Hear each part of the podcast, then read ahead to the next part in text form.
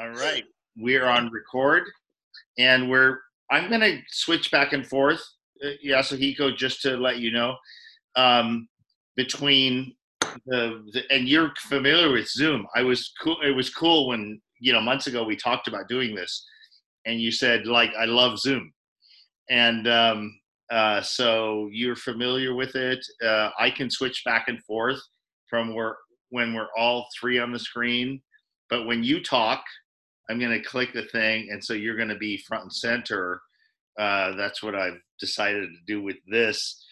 Um, uh, so, uh, just a brief introduction. You know, uh, we're not long into this. Andy Curzon and I, Richard Nikolai, um, but we don't compromise. We just get we get only interesting people that are truly someone that is worth listening to. And um, I'm gonna I'm gonna tell you this. I've known of Yasuhiko for 29 years. I Wow. first I first read of him in 1990 when I was living in France, and he knows what that's a, all about. The philosophical zero, a 30-page essay, and it blew my mind. It blew my mind. It, it, it I, I don't say that you know it changed my life or anything like uh, you know a Bible or a religious experience, and all that. But I was going through a transformation of my own at the time, and I was this. This is stuff I've never heard before, and how he relates the zero to okay. Let me put it this way try to add a column of numbers in Roman numerals. And Can I start with something? Can I start with something, that Richard, Yes. which is Go ahead. uh, a question to Yasuhiko, which is just the idea of a Kuhnian paradigm shift and the view that a lot of people take that it's just someone having a view on the world and then seeing another bit of information and shifting to another view on the world and totally changing. And I think Thomas Kuhn, what, well, what, what was meant was actually that you're incorporating a new bit of information and that shift is actually into a more sophisticated set of, uh, of, of, of perceptions. And uh, how did that relate to what Richard was saying? I was wondering what your thoughts on that, Yasuhiko. Well, combining the two views, uh, comment. I think what Richard was talking about was when uh, he read my uh, philosophical zero essay. Uh, some form of paradigm shift took place in him. And going back to uh, Thomas Kuhn, uh, he talks about the normal science uh, meeting with anomalies. And when you have experiences or observations that cannot be explained by the existing paradigm, that sent uh, scientists into crisis. And that's when the, what he calls paradigm shift takes place. You know, paradigm is a socially accepted model. So you can come up with new model, but it's not going to be a paradigm unless sufficient number sufficient number of people agrees with you. Start, start use a model. So you know it takes some time before people start have a, a paradigm shift because uh, you know anomaly takes place, and uh, you know uh, some scientists or philosophers they begin to think about that uh, anomaly and try to come up with new system of uh, interpretations or explanations. And then they develop a model. Then other people join and they begin to examine that model. Eventually, uh, they find that model to, to be functional. Then it become a paradigm. so, so I don't know what uh, else you need to uh, we need to go into this, but Let me- that is you know uh, original uh, thesis of uh, um, Thomas Kuhn's uh, book. Yes, uh, it, it's a long time ago he published that one, and uh, I remember reading it. And of course, uh, Thomas Kuhn's paradigm shift became a paradigm. well, you know, And um, Andy, everybody is talking about paradigm shift, paradigm Yeah, shift. well, we need to we need to start a little bit by that because I I I I actually spoke with Andy and I had a little chat like about a half an hour before this began and said, "Look, how do we frame this right?" And um, I thought one good way to frame this would be to speak of culture um, and Andy made a great point as we were talking. He's like, the UK, it's an island nation. Japan, it's an island nation. Both, both island nations, small island nations. I mean, infinitesimal on a geopolitical sort of scale, were able in the in the 20th century well you know going back even more for uk but japan the japanese are quick learners and i i must point out that i lived in japan for five years from 1984 to 1989 um, in uh, in hayama japan uh, just down just down the street from the emperor's summer palace Nice place, nice Yes. place. yeah Mhm. um, so it is it is very interesting um, to integrate that into a, a, an entire kind of cultural paradigm. So, Andy, would you agree that let's let's let Yasuhiko tell us about culture in order to frame uh, the discussion that goes on further? Yeah, just the idea of island culture and uh, how he, maybe you'd start with how you grew up, Yasuhiko, and some of the things that you went through that maybe wouldn't have happened on uh, on land. Or your view on that? Well, uh, before I talk about my life, just want before I forget, you know, uh, language is a meta paradigm. Language is a folk model of reality that a, a group of people share. So to learn new language is almost like acquiring a new paradigm. And it is uh, people who don't have the uh, bilingual or trilingual abilities. It's very difficult to see different language is a different paradigm. Yeah, And uh, Japanese and English, uh, UK had far greater uh, impact on the geopolitical sense uh, because of the you know English language spreading all over the world, and people acquiring that uh, meta paradigm uh, through to think. And uh, so, comparing Japan, uh, England is interesting, uh, but uh, at the same time, the impact that uh, England had is different from the impact that Japan had because only Japanese speak Japanese. and, and many other nations, United States, Australia, all over the world. You know, uh, even in the India, it is uh, uh, official language, and that is an impact of English language meta, meta paradigm that had on the whole scale of the uh, planet. So uh, that's interesting subject to talk about. Anyway, while I grew up, I was born in a very tiny farm farming village, village in the northern central part of Japan. The entire population was about uh, 200. 50 families in three different uh, uh, sections competing with each other. yeah. there was no um, bookstore or library. And uh, so people are uneducated farmers. and uh, so I grew up in nature. Today people talk about organic food, but I did eat organic food because that was the only thing we had. and um, then went to uh, a school. Only thing I remember about elementary school, the public school, was the uh, profound sense of boredom and loneliness. And I remember how this 15 minutes of stupid class, how long is to last? Yes. felt like a forever. and uh, let's see, when was that? Uh, yeah, fifth grade, we had this uh, teacher, uh, Japanese language and literature teacher, Miss Hayashi,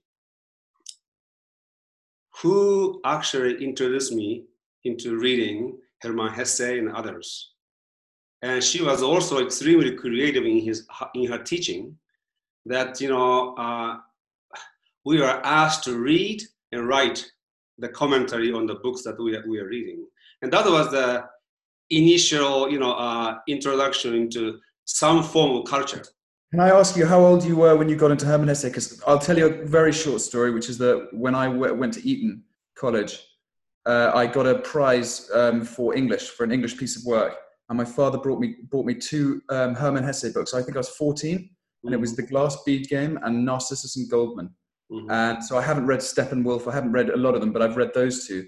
And I, when I started Narcissus and Goldmund at 14 and a half, or however old I was, it, it genuinely changed me. I'd never read anything that uh, evocative, that kind of, it, it, was, yeah, it was unbelievable, but it was, a, I think a really good time to read it is sort of 13 to 16, kind of that pubescent time. Well, what are you, what's your experience with Hermann well, Hesse?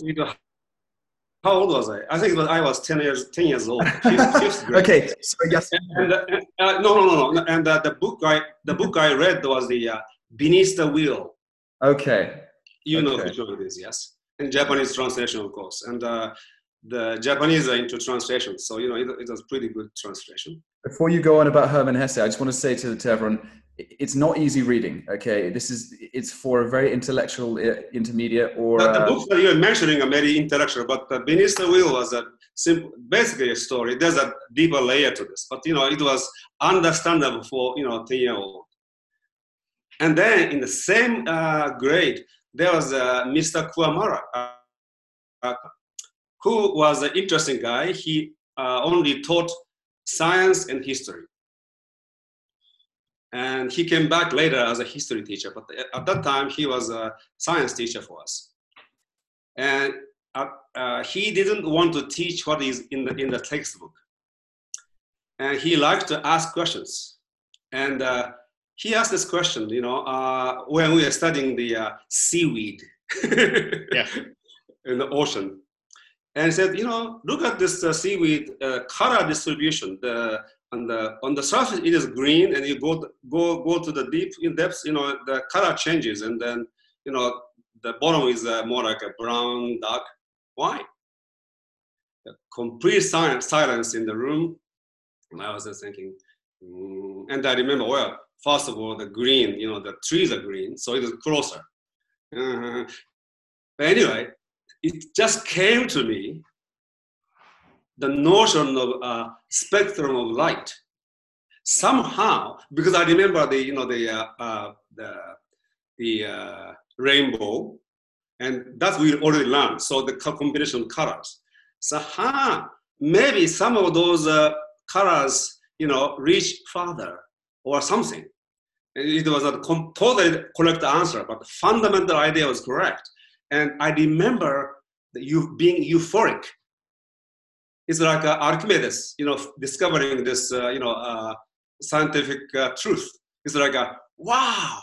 And the two, two experiences of reading uh, Hesse and uh, you know writing that start to think about life and having the uh, epiphany on something about that nature deeply impressed upon me. That was the first time I maybe had an experience of thinking for the first time in my life. So I said, I said that Hermann Hesse he turned me from a reader into a writer. Aha. Uh-huh.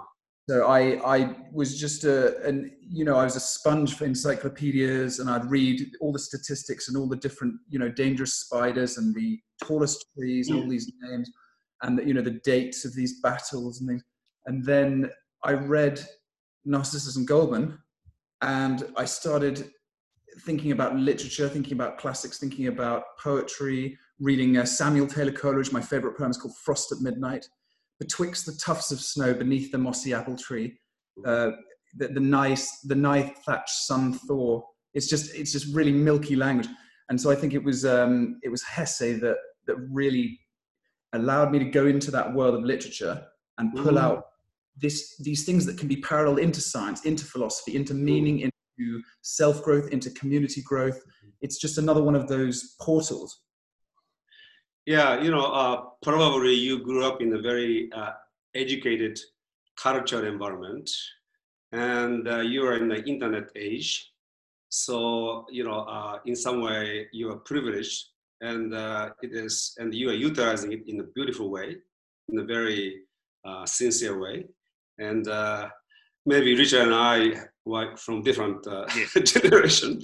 Now, and, you know, yeah we how went, I studied was, uh, you know, uh, look at the indexes of the books and then, okay, those are books that this author wrote, and then go to the library and start to find.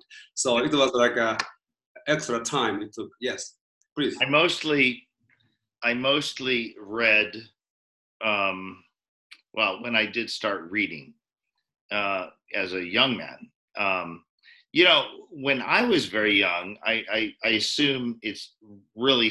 I lived hundred yards away, or hundred meters away from my grandfather's shop, who was a painter, a sign painter, an artist. My grandfather was an artist, so that I, I like to say that that somewhat takes the edge off of me a little bit. My grandfather was an artist because, you know, I have a, a certain personality um, but my grandfather was an artist and um, an Idaho Mormon. Now, that's a very interesting sort of thing um, in itself, but he was not, you know, he wasn't a ridiculous religious type of person. He was a he was a pragmatic man, um, and uh, you know, I could say eh, I was cool growing up. I could say, grand, uh, grandpa, draw me a pony. He'd take a piece of paper. He, you know, I, I can't. I am not an artist. I am not an artist in that way. In terms of, I, you know, I know I have no sense of the shading and all of that. I've tried a little bit, but it just doesn't interest me that much. It, I, and I'm glad that there are people that that in that that such a thing that that form of art you know apart from literature you know you have literature you have music and you have architecture you have uh, you know ver- all these various forms of art and uh, i can't do any of them i can only write acerbically uh, non-fiction richard isn't it interesting that you you're talking able to do art.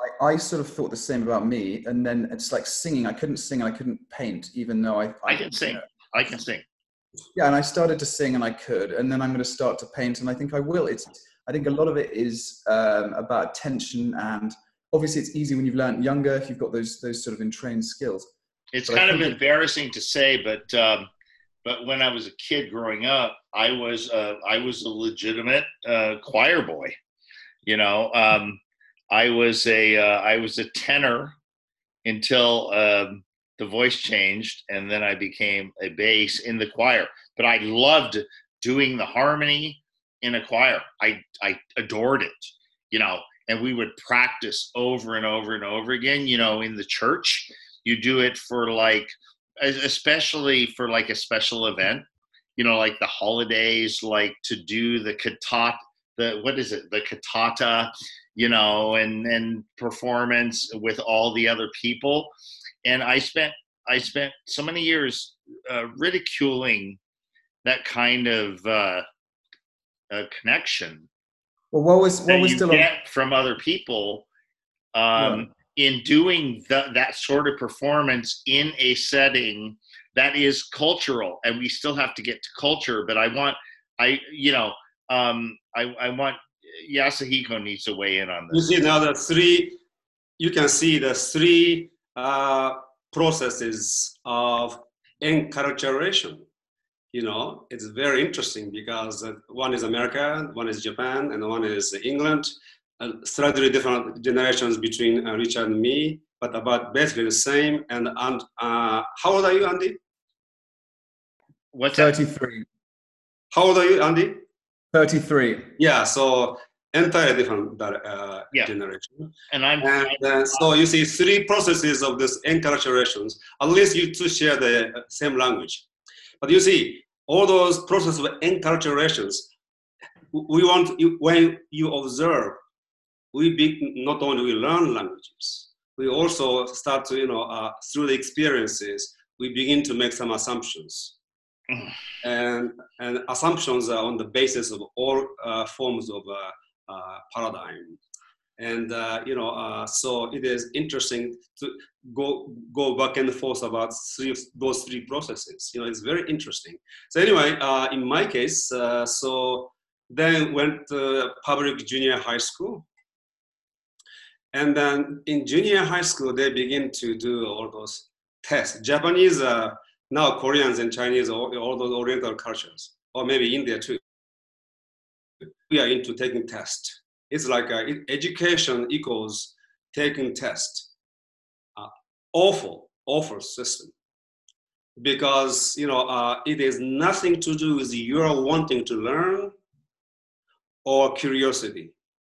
It is how high the grade you can actually score, and it determines uh, what kind of schools you go next and what kind of uh, you know job you have in the future. But anyway, uh, at that time, not now, but at that time I had a photographic memory. So getting the good score was very easy. Actually, if I didn't get the perfect score, my teacher used to say, "What happened to you? You know, you got 98. What happened?"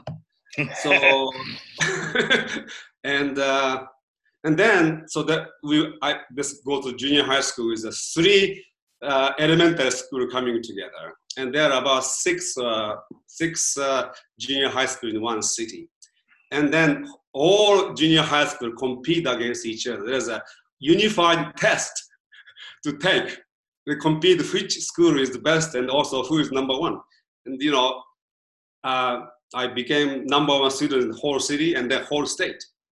And I will tell you, it is a tremendous pressure. Yeah. Tremendous pressure. How Especially when you are how, how, uh, old were you approximately yes, when you were? You are forced to uh, take tests on things that are not extremely interesting. Yeah. And uh, that really uh, brought me to some kind of a existential uh, crisis. Yes. So fulfilling uh, parents and teachers' expectations. Yeah. And not living something that I want to live for.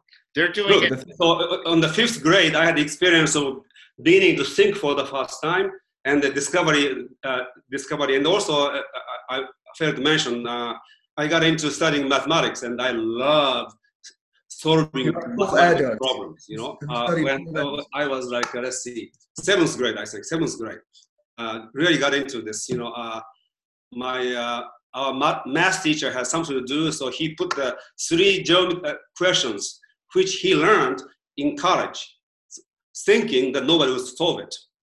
And by the end of the uh, 50 minutes, I solved those three, three questions. I went to him, look, this is my answer. And he got a little annoyed, but then he took me th- that weekend to the bookstore to buy a book that I would enjoy, which was the, this thick book on the geometry. Uh, uh, one, and that's the uh, text he used when he was studying uh, uh, geometry in, in, in, his university. But anyway, uh, somewhat extremely difficult. Like after one week, you were like a. but you know, so anyway, I had that experience of you know joy of thinking and joy of discovery, and then have to go through this awful examination test and being compared with other people. It's really, really pressure.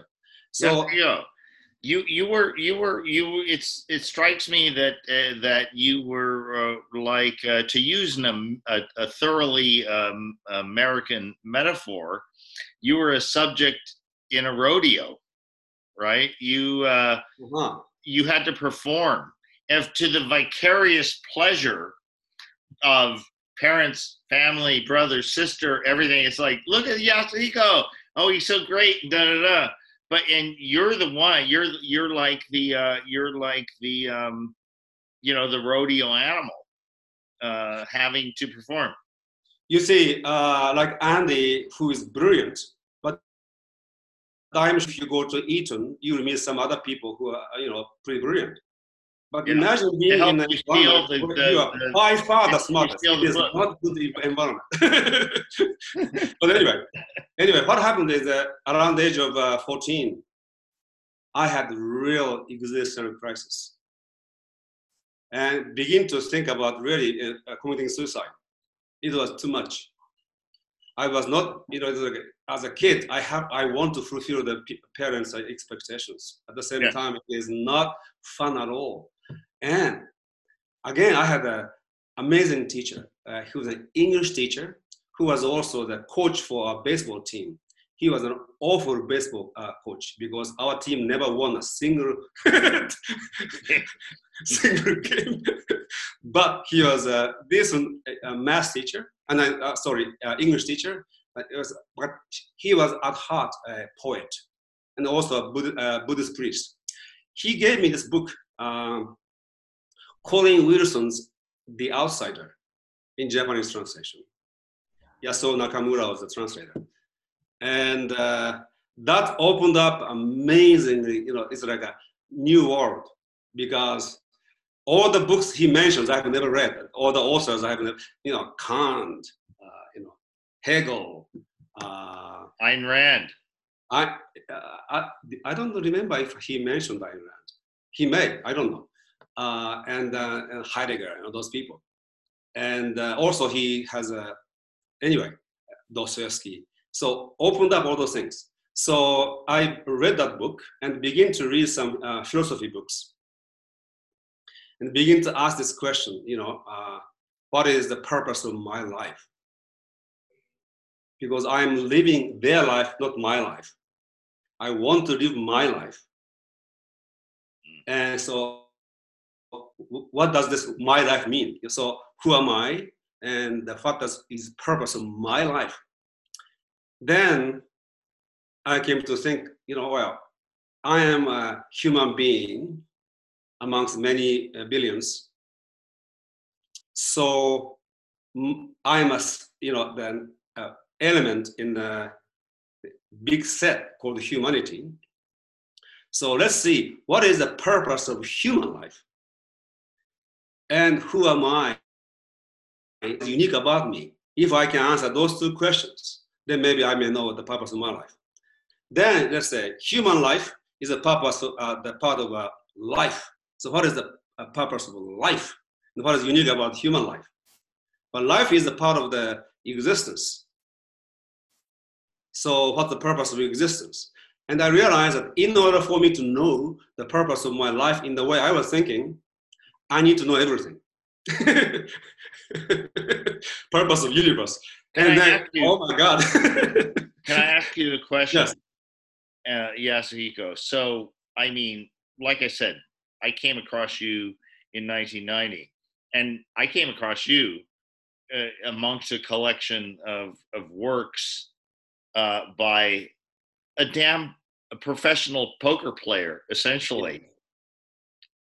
And I, you know, um, I respect your privacy, and I know this is not. Uh, I, I, I, sus- I, I don't I- let me rephrase that. I don't know, but I suspect it's not a part of stuff you talk about.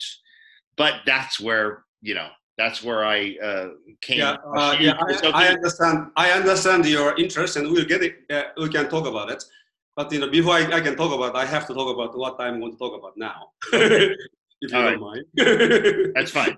So, so you know, for t- two years from the age 14 to 16, I really had a dark night of the soul, as they say. And uh, on the on the surface, you know, I was still performing as a good student, but internally, I was in deep depression and uh, agony, uh, torment. And uh, I went to this uh, high school, like Eton, in the sense that they're not not as well known as Eton, but uh, group of uh, pretty uh, uh, smart kids coming together, kind of high school. I went there because I can leave home because I have to be. I cannot. I cannot go from my home to that school. It's too far away. That's the reason, actually. But anyway, I went there. So I was living alone, away from my parents. And two two days before my uh, 16th birthday, I decided to commit suicide, really, because you know I did not. Uh, uh, it was too much of a. I couldn't answer. As I told you, I came to realize I need to know everything before I can know the purpose of my life, and uh, I can't believe everybody else is living their life without knowing their purpose. At the same time, I cannot continue to go on with this, you know, uh, uh, uh fulfilling people's uh, expectations either. So I well, I it was two days before my birthday, Saturday, and my birthday is a national holiday, so there was three day uh, three day off. And uh, I said, okay, let's find a way to commit suicide in such a way that nobody would ever expect uh, uh, suspect that uh, I have committed suicide perfect way of dying in such a way that people don't know that how I died. And I, so I, I let go of my attachment to life, really. I was actually very calm, now very calmly thinking how to die. And instead of finding the answer to the question, how to die physically, I actually, in a way, died. And I had an epiphany. You can say spiritual experience. Some people say enlightenment experience. Uh, I don't think the 16 year old can really have an enlightenment experience. So I would say it is more like an epiphany. And uh, I realized the purpose of my life, actually, purpose of life itself. And uh, that's that's really like a turning point. I stopped being a good student and begin to enjoy my life. somehow, somehow, uh, I became like you, Andy. I don't give a damn about what other people thought of me. And uh, even if my parents are not happy with my life, that's okay because I am fulfilling the cosmic purpose of my life. And uh, and yeah. uh, but on the other hand, some people start to think I'm uh, going a little crazy because you know I uh, I begin to say things that are out of this world. You mm. know, and uh, people are concerned. Maybe I really become insane. But I was much more sane than ever before. I was much more sane than ever before. And those people who are yeah. uh, who believe they are sane were actually insane you know, the whole world became like an insane asylum run by the most insane people. All right. And uh, I was the only person who, who was sane there, but that, uh, they thought I was insane. But anyway. All right, Andy.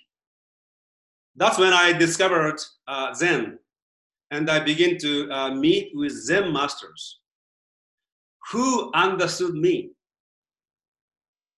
So that's how I got into you know, Buddhism and Zen. You know, so I studied more uh, Western, and then after the Epiphany experience, I start study more of the Eastern philosophy, and then and to hang around with Zen masters. Oldest one was 78, the youngest one was 46. So I was like uh, 16, 17, 18. You know, I was a kid, and they loved me, and then that was the community I found for the first time in my life.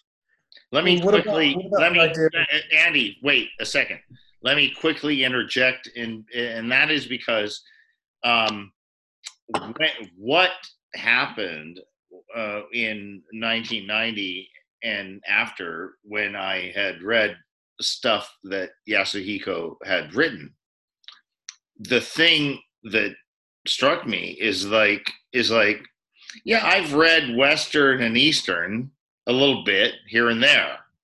I've never ever encountered a single person who, you know, they're all they're all their own thing. You know, you're Eastern or you're Western. I mean, even even you know, I mean, there's very, I don't know that there's I don't know besides Yasuhiko if there's any those who are uh, intimately aware of Eastern philosophy who actually know anything about Western.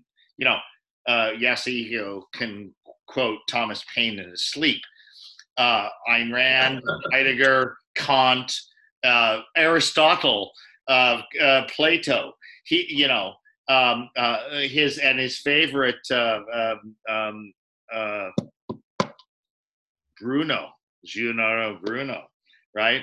Uh, Copernicus. He he he can do this in his sleep. I've never. That's what makes. That is what is so interesting uh, about him because he into he, he he seeks to integrate Eastern and Western philosophy, and uh, and uh, what's his name? Uh, Ken Wilber can just go fuck himself because that is not uh, what a guy like Ken Wilber is about, and I've read plenty of him too. Uh, so so for a long time, Yasuhiko's been my guy for integrating. Like, well, why do they think that way, and we think this way, and everything? And Yasuhiko is kind of like this. Uh, kind of like this uh, what, what how could I put it a, uh, um, a unifying sort of force in both um, and I think he's he's uh, he's better than Sam Harris who fakes at it. Okay so that's what I wanted to interject. Do you know that uh, probably so after I met uh, Zen masters and got into Buddhist seminary actually Zen Buddhist seminary and I got uh, lots of 11 hours meditation and also lots of reading on the Buddhist scriptures and Taoist. And then uh, they sent me to India to study uh, Indian philosophy. And so I had to study, uh, learn English. and uh, I begin to realize that actually English was a better language for me to express my thought than Japanese uh, English is more logically structured. It has a tremendous vocabulary, and it is the language of uh, Shakespeare. So you can uh, write beautifully. It's be- beautiful writing is very important to me. At the same time, you can remain logical, and you can have very subtle, finer distinctions in the cho- uh, choice of uh, uh, words. So I really start to love the language, uh, English language, number one. And also, it was much easier for me to, you know, uh, re-study English than study Sanskrit. it's a lot. Well, have you have you uh, read a lot of Shakespeare? No, o- only few. The original, ori- I have read the all Shakespeare in Japanese translation. Uh, I have read uh, few uh, original, like Hamlet and King Lear and stuff like that. Not all of them. I have actually all Shakespeare, but only few. Yeah, I absolutely love King Lear, but when I was um, 10 at school, we had a poetry competition and mm-hmm. I used to do a lot of declamation and I, I had a good memory in English. And so I learned, well, we all had to pick a poem to speak and people did, you know, funny ones, silly ones. And I said, I want to do Shakespeare because I quite mm. like, I was reading his greatest works. And someone who lived next to me was an actor called Bob Peck and by actor, I mean someone who could teach me to project my voice as a 10 year old, prepubescent, you know, sort of thing. And I looked up this scene at the beginning of Richard II, Act One, Scene One, where Duke Bolingbroke, you've got Richard II, and you've got Duke Bolingbroke, who's one of his best friends and his, his chief advisors. But Bolingbroke has done something to annoy the other, the, uh, annoy the other lords. And so if, if Richard lets him off, the other, the other lords and barons are going to turn against him. So this is Duke Bolingbroke pleading for his life to um, King Richard. And he says this he says, Myself I throw, dread sovereign, at thy foot. My life thou shalt command, but not my shame. The one my duty owes, but my fair name, despite of death, those dark dishonors use thou shalt not have. I am disgraced, impeached, and baffled here pierced to the soul with slander's venom spear, the which no balm can cure but his heart blood which breathed this poison. Take but my shame, and I resign my gage. My dear, dear Lord, the purest treasure mortal times afford is spotless reputation. That away, men are but gilded loam or painted clay. A jewel in a ten times barred up chest is a bold spirit in a loyal breast. Mine honor is my life. Both grow in one. take honor from me, and my life is done. Then, dear my liege, mine honor let me try. In that I live, and for that will I die. Impressive. Yasuhiko, Yasuhiko, let me ask a question after that. That was great, Andy. Wonderful. Wonderful. Wonderful. Yeah. So, Yasuhiko, how does what Andy quoted, uh, is that, I, I assume that's Shakespearean. I was out of the room for a second. Yeah, this is something I learned when I was a 10 year old, yeah. Yeah, yeah. But how Wow, does that. How does that how does that relate to the the Japanese Bushido code? Because when you hear that and you read you I, I've read some Japanese literature translated, um, and it strikes me as so similar. It's so much honor and um, and just principle. Uh, so I'll, I don't want to go on. Well, what was so gutting about that part, Yasuhiko, what was so gutting about that thing I read was that, that Richard had to kill him. So he was basically saying, listen, I'm honorable. Here's the evidence. Everyone knows I'm honorable. You know, uh, what is it? Uh, mine honor is my life, both grow in one. Take honor from me, and my life is done. You know, so he's saying, this is everything. And the king is looking at him going, I know, but I, I have to go with the other guys. Otherwise, you know, and, and, and he has to die. to- That's, that's Now we get tragic. into politics after this. No, no, don't start on that. Let's let's stick with the literature. So sorry, yeah. Um, uh, Well, you know, it is an interesting subject. Maybe we can go back to that uh, Bushido process, you know, uh, yeah, uh, later if we have uh, time, because it's a very, very interesting subject. And we're talking about, uh, uh, you know, UK and Japan. It's very interesting. Uh, um, and probably what we will talk about will will add to that discussion. So, um, well, where are we? yeah so i i i started to love english not uh, and uh, didn't read shakespeare at that time but then i began to you know read a lot of books in english but uh, all eastern philosophy Yeah. yes uh, you know uh, mostly then uh, i met a lot of uh, people from uh, europe around the world in in in india and then when I went back to Japan, I wrote a book called The Other Shore of Philosophy. And then uh, people I met in India from California invited me to just visit visit them. So I went to uh, San Francisco, uh, June uh, 27th, 1983 and I was in t-shirts and jeans, thinking California is very hot, and it was freezing cold. People wearing uh, uh, well, anyway. Uh, after after you know one month of uh, suffering from cold, Yes, Yasuhiko, real quick. You never read you I you you never read Mark Twain then. no, I, I read the letter. I read the letter. yes, yes. Anyway, uh, then went went went went back to I went to uh, Los Angeles about uh, about one month later. It, it was much warmer, and uh, uh, well, I, I haven't had a girlfriend who, who was from Los, An- uh, Los Angeles. That's how we I got into Los Angeles. But anyway, uh, when he, she was showing around the uh, city, she took me to Beverly Hills, and uh, we were on the Rodeo Drive, and there was a bookstore called uh, not Rodeo Drive, the Beverly Drive. There's a bookstore called Hunter's Books. It is no longer there, as far as I know. And uh, we got into this bookstore, and somehow I felt like a gravitational pull into a particular corner in the bookstore. And I go there. There's a book called Synergetics, Buckminster Fuller. And I open it. I love like a- Buckminster Fuller. I love Buckminster Fuller. Sorry. Yeah, it's, isn't this amazing? And it's like a captured me, just captured me. Not that I understood everything, obviously not, you know, but it was like a capture. He thinks, the, the, the way he used the language and the pure originality of his thinking captured me.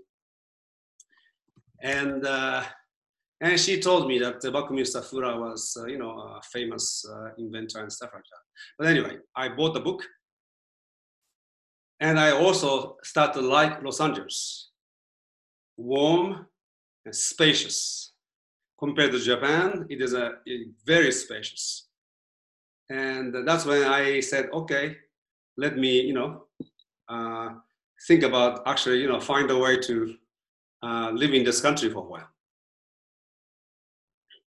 And that year, yeah, it was 1983, but you know, uh, and then, so in 1983, uh, July, I discovered Buckminster Fuller. And then I, uh, next year, 1984, again in the bookstores, two bookstores in Los Angeles. Same thing happened. The gravitational pull. The first book, the second book after Buckminster Fuller was called the, the Origin of Consciousness in the Breakdown of the Bicameral Mind. Julian Jaynes. Huh? Erich Neumann. Or Julian, J- yes, Andy. Andy and I both know it well. Yes. And then almost a, a few weeks later, another book called uh, uh, Atlas Shrugged. Yes, Ayn Rand. Yeah, yeah. Yeah. That's the only book I haven't finished. The, I, I finish every book I read, and Atlas Shrugged's the only one I, I didn't finish, almost deliberately. Yeah, it is very, very intense. Huh? Yeah. Yeah. Um, Her anyway, characters are, are typical. I, you know, over the years, the chief criticism is like there aren't the the people aren't like this. I'm like, that's what's called literature. Yeah, but the thing is, I think the thing is with Anne Rand, if, if you put Dostoevsky and Raskolnikov and all of all of the people from his uh, from you know the the brothers Karamazov, you're talking about Ivan Alyosha, or whatever, next to a, uh, a John Galt or uh, any any of his characters found uh, Ayn, Ayn Rand, the the battles go on between the characters in Anne Rand's because they're kind of caricatures, which is fine but it's sort of it's got a certain level to it. Whereas a Dostoevsky, the battles go on kind of within them, and then yeah, it's it's it's it's much deeper. It drives me crazy. yeah, yeah. Uh, Crazy. as a novelist, I don't I don't put the Ayn Rand in the same category as Dostoevsky. However, uh, the So who's your top, who's your top philosophy- echelon? the philosophy uh, she expounded through uh, John Galt and others captured me because it was very new to me. You know, remember I'm from Buddhist, Taoist, and uh, Indian Hindu tradition, non-political, absolutely non-political, and then go into Buckminster Fuller, which is uh, you know cosmic, mathematical, and then go into uh, you know uh, origin of consciousness, which is extremely interesting. It is like a, it, it, it- one of the best writers I have ever read in terms of. uh, All right. So Andy, a- and then comes this Ayn Rand, Yeah. expounding upon this philosophy, which I have I have never seen before. Okay. Well, Erich Neumann, the or, the origins of consciousness you talk about. Erich Neumann was uh, he was Jung's best Yeah. student, and, and like so I I read that book three times. Um, Oh. I read it one year, and then two years later, and then three years later. And every time I read it, it struck me in a completely different way. It's it's fantastic. so Yeah, Andy, it, is, it is a different author. all right, Andy, let me. I, I want to. I want to illustrate or you know uh, highlight something between Yasuhiko and I. So, so it's very interesting. uh, actually, you know, we're a little bit different in that I read I read most of Ayn Rand's um, nonfiction before I read Fountainhead and Atlas Shrugged. But the thing is, is it was gobsmacking to me. I think in a similar way to him, in that um, I've never heard anything. I, I grew so he so he was formated or fo- you know formation in the Eastern traditions.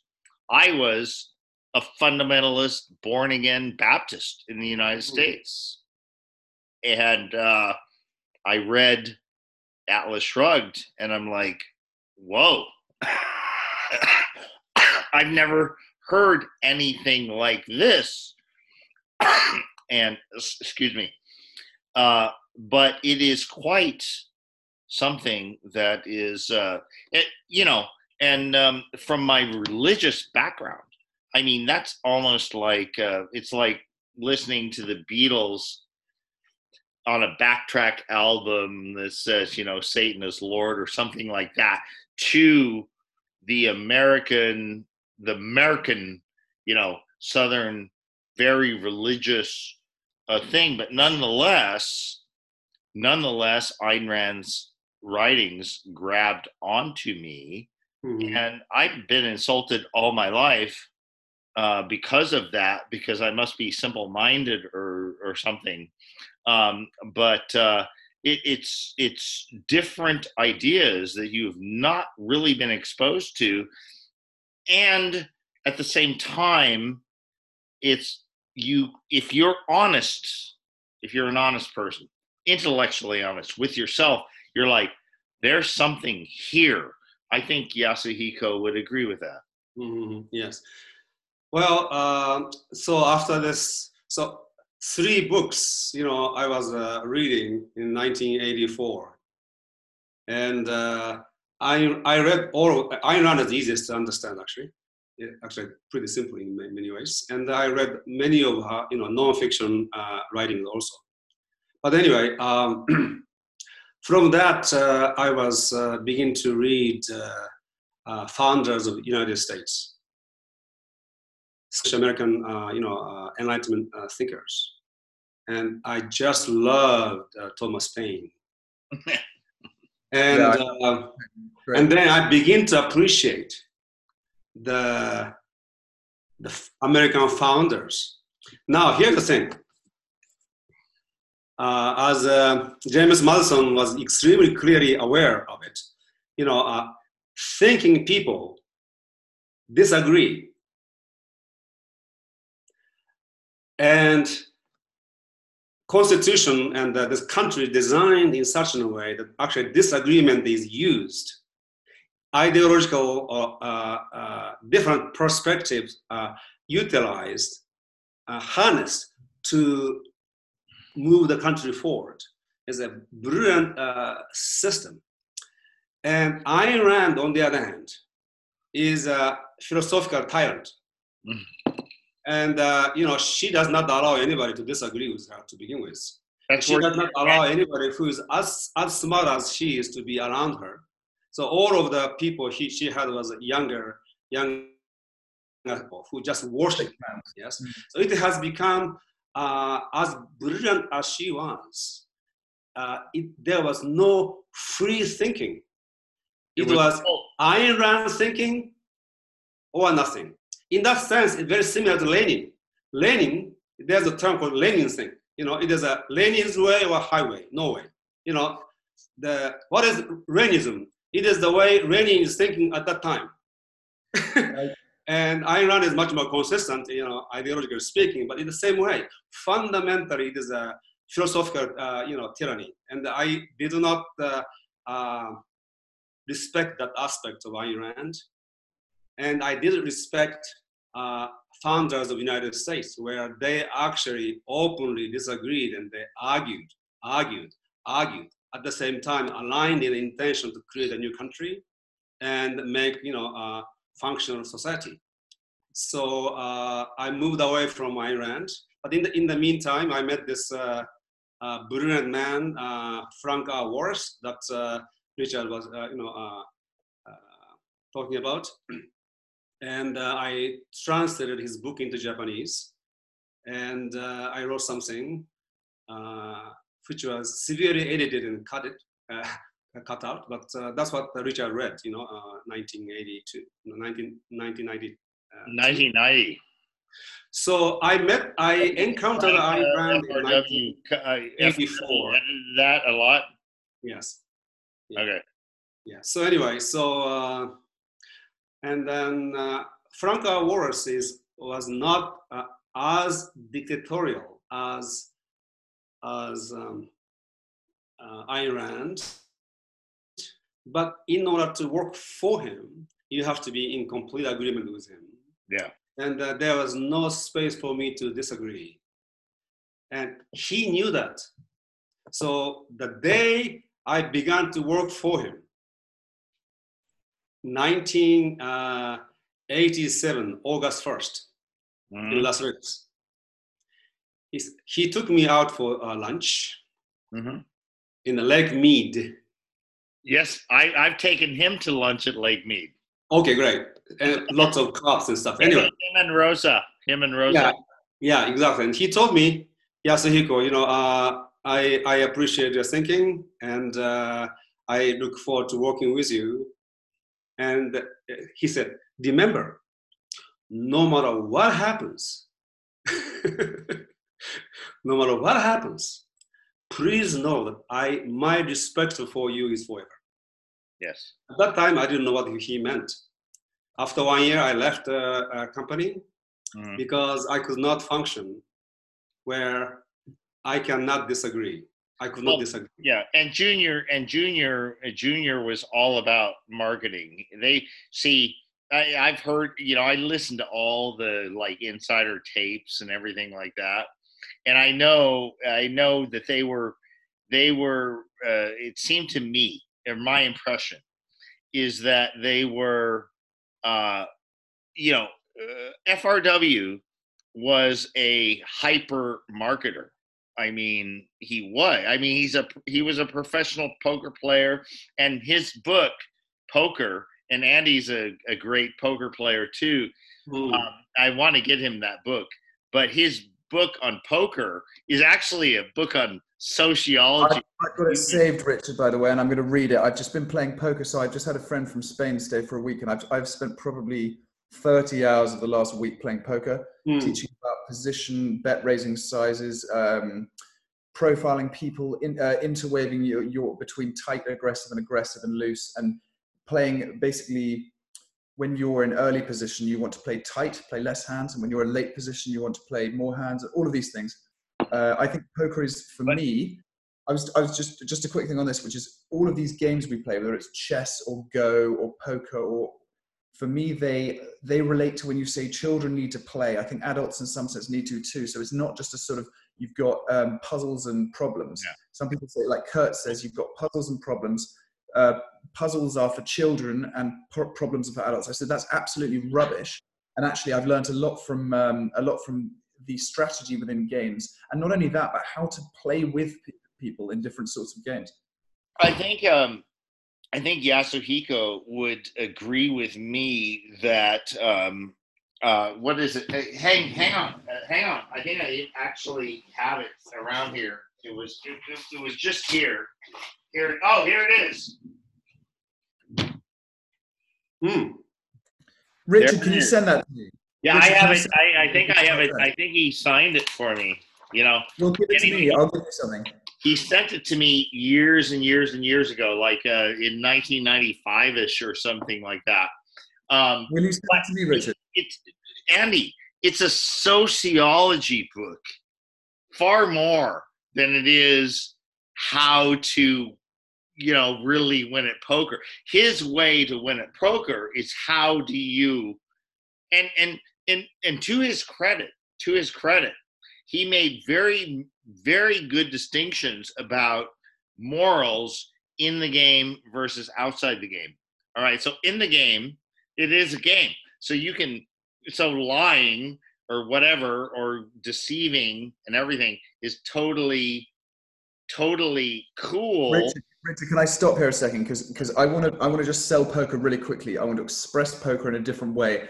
It's not a game of lying. It's not a game where bluffing is when you're not good and not bluffing. It's a game of risk, and it's a game of sociability, and it's a game of uh, risk management and and trading, and it's it's a game of profiling. It's a game of watching and and working with the numbers. Where it's a game of paralleling, like omnicentricity.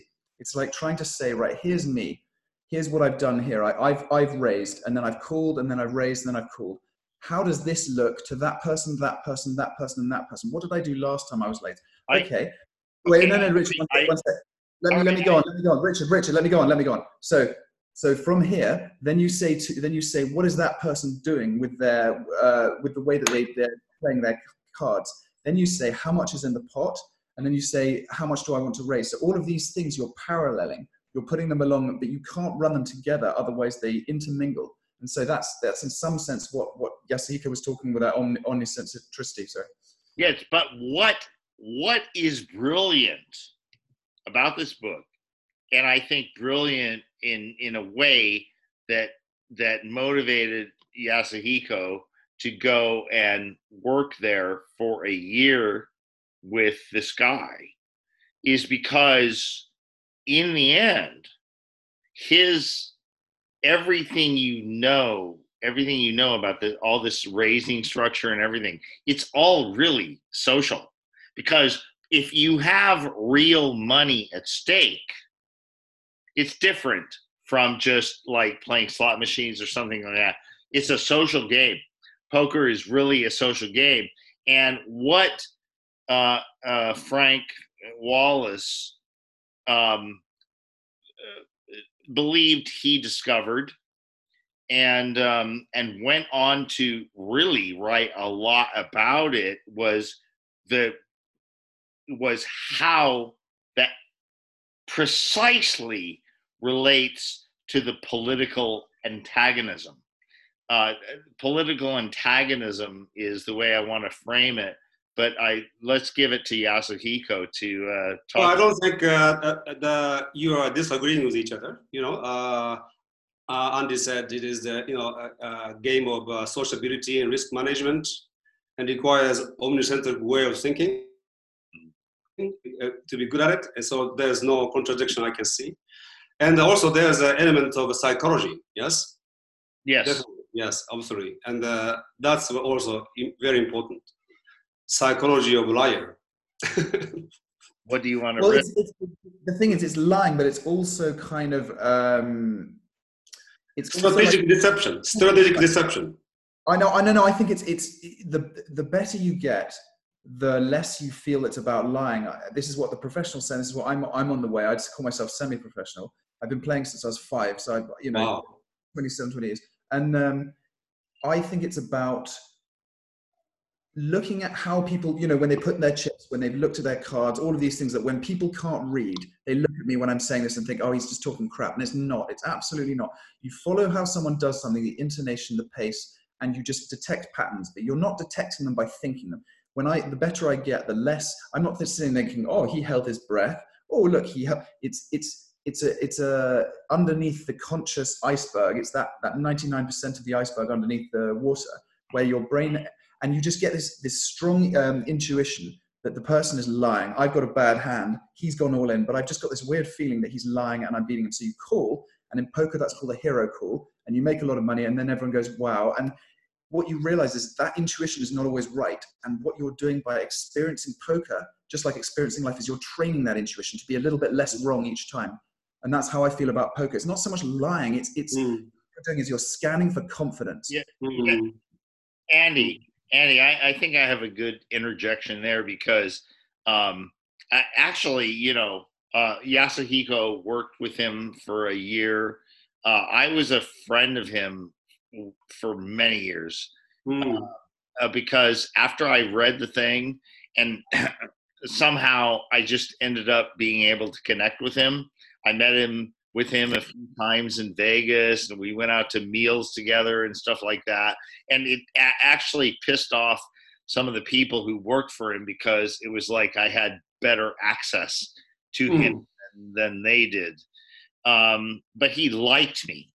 Uh, he just liked me a lot, and uh, I remember. I remember 9/11, and uh, we had we had like a heart heartfelt email exchange because he had he's from New York and he had family there and he was very he was out running. Incidentally, he died. He was an avid runner in his uh, late or his family or his family. Yeah, yeah. He was avid runner and he got hit by a chick in a car and it killed him. Um, that's how he died uh, and in 1995, I believe. uh, but he was a brilliant man. Um, I think Ashkenazi Jew, very high IQ sort of dude.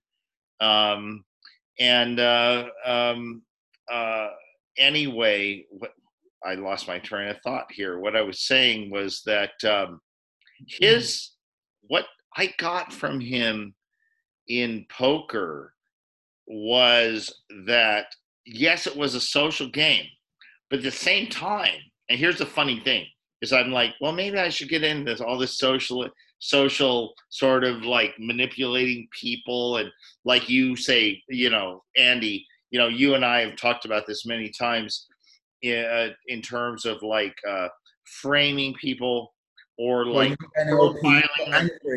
If I, if I say to you, Richard, if I say which do you prefer, apples or oranges, and yeah. then I keep talking apples, and every time I say apples, I do this, and every time I say oranges, I do this, and then I can say to you, you say you you prefer oranges, and as you say, or I say, which do you prefer, apples, oranges, and you say oranges, I do that. I've now anchored you yeah. and this hand to liking, and then I can later in the comment I can say blah blah Richard, and, and what you think about my idea. And what I've done is when I say my idea, I've associated with the, all of this NLP stuff. It's it's yeah, slightly, yeah. but you know, I get it. That, but that's the point I wanted to make.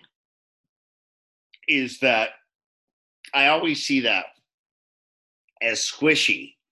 And unless you're very, very disciplined, right, in your profiling and so on, you're gonna fuck up, right?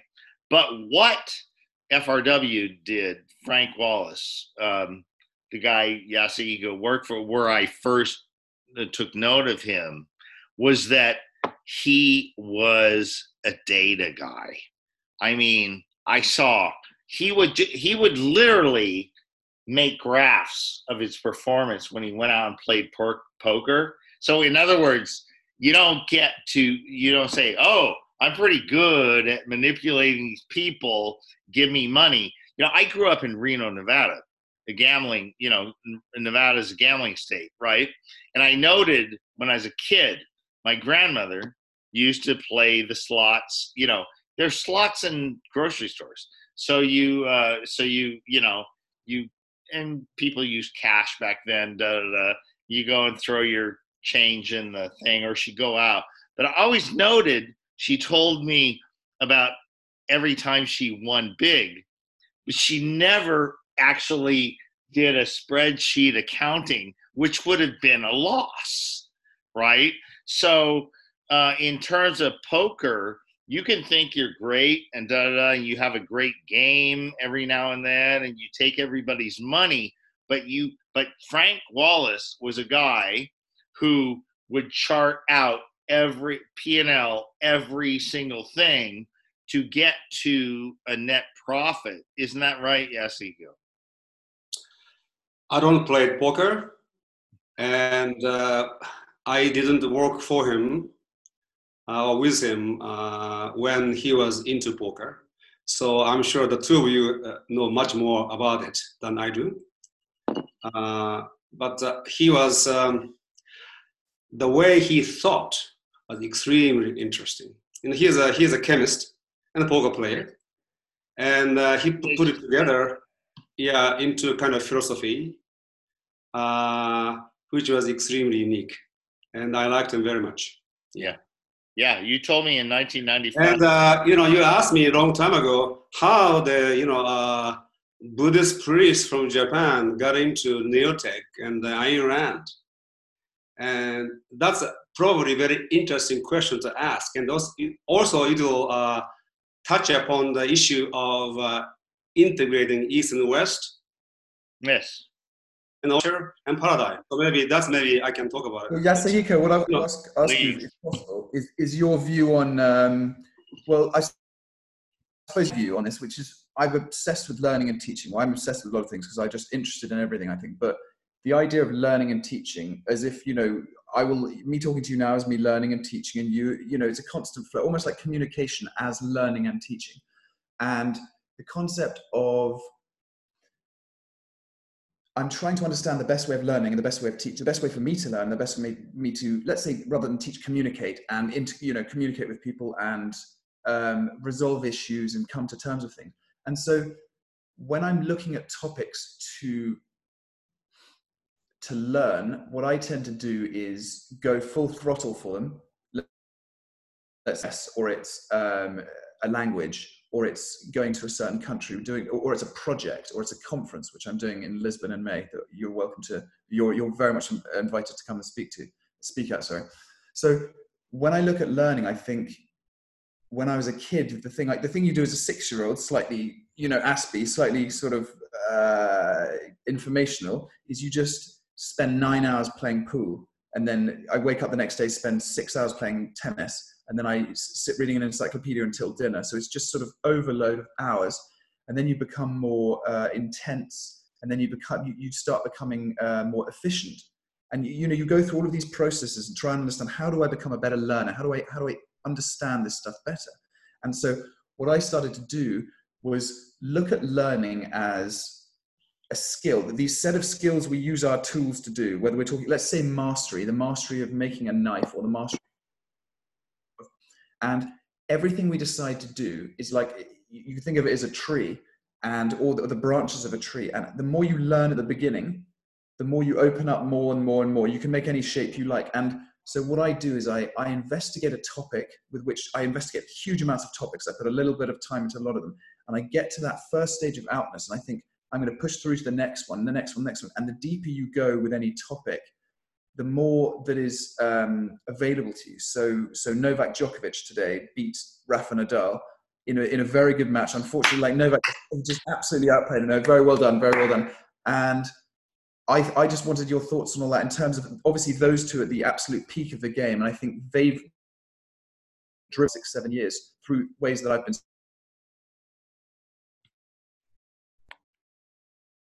Uh, the last part I couldn't hear uh, the sounds.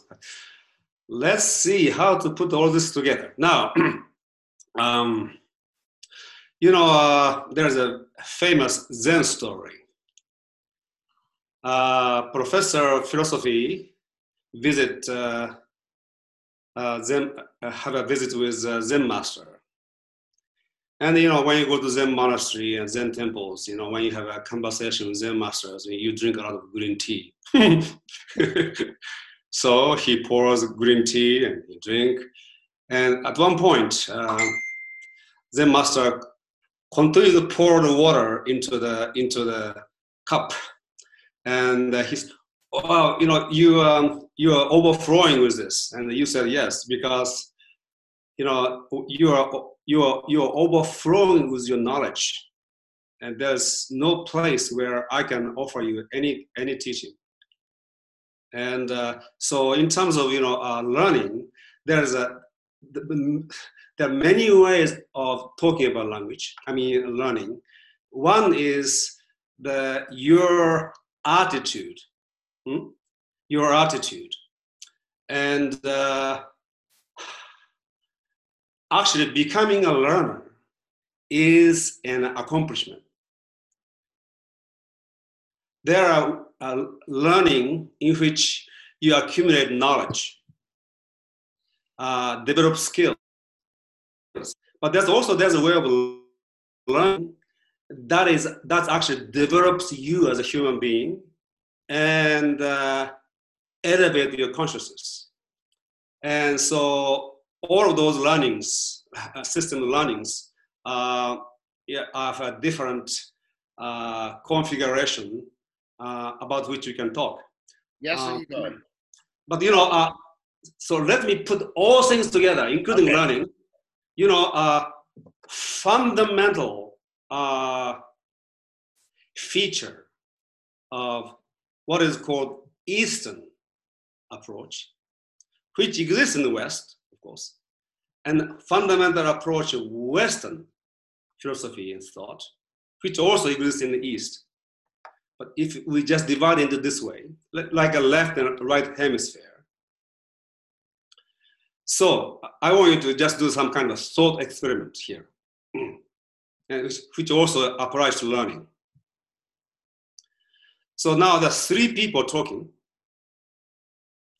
and I have the, the world of experience, which my experience you cannot experience, or Richard cannot experience. I cannot experience your experience, nor Richard's experience. Yes, so there's a three experiences going on at the same time. Yes. Yes. Yes. So you show up in my world of experience. And I say something, and you listen. How do I know that you understood what I said? Since I cannot experience your experience, how do I know? Stay with us. How do I know what you, I, I, I know that you understood what I'm, I'm saying? Yes. So that's we go back to the uh, question. So there's three experiences, and actually, your the world of your experience is actually contains the universe, not the whole sensory, perceptual experience, conceptual experience, sound, smell, all the things going on in every moment of your life until you, you die exist. Yes, that's the experience. Eastern approach is to really getting into that world of experience. So you can say that's purely subjective world in, in one sense. And there's an enormous richness to this. So uh, you can study universe in the, in the way the scientists study universe. That's a beautiful way of studying universe. But also you can study universe as a part of your uh, world of experience. Well, so how, so how... people say there's an inner experience inner experience as, as opposed to, you know, uh, and so there's nothing that is outside of consciousness in that sense. You know, Buckminster Fuller said that actually. There's nothing that is that exists for you in your experiences outside of your consciousness. Yes? And Eastern approach, Eastern approach is really getting into this particular experience deeper and deeper and deeper. So when I say I, there is a way of saying I, which is an abstraction, the ego, in the sense that you know uh, Julian Jaynes talks about. It is a, already an abstract, it is an objectified self acting as a subject in the field of object. And you say you, and uh, Richard say I. All those I exist in the, in the in the world.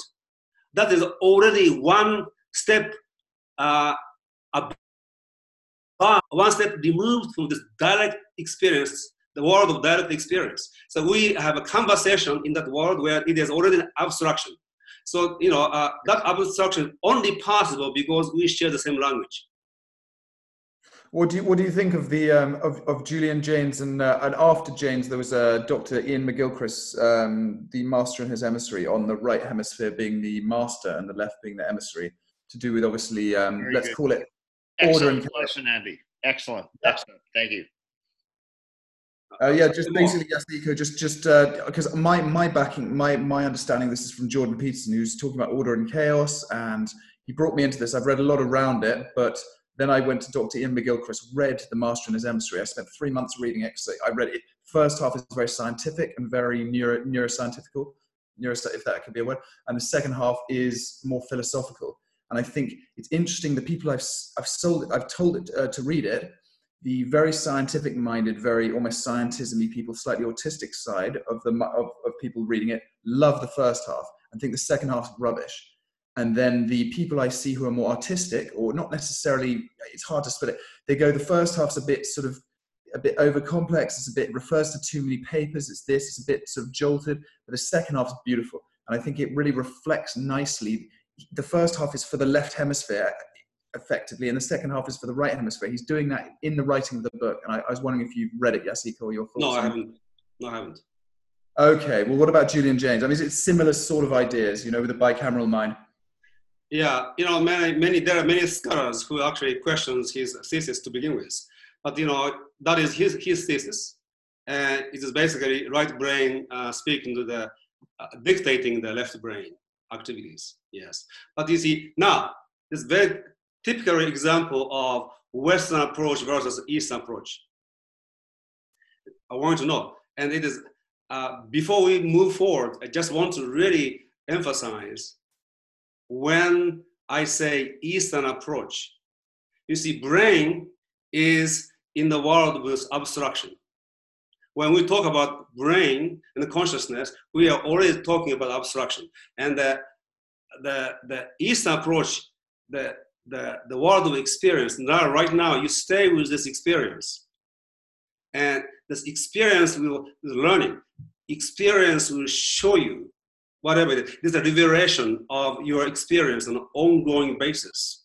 And uh, many of the so-called Eastern philosophy is a, basically a report on what is revealed to the author in the state of meditation, in the state of being with experience.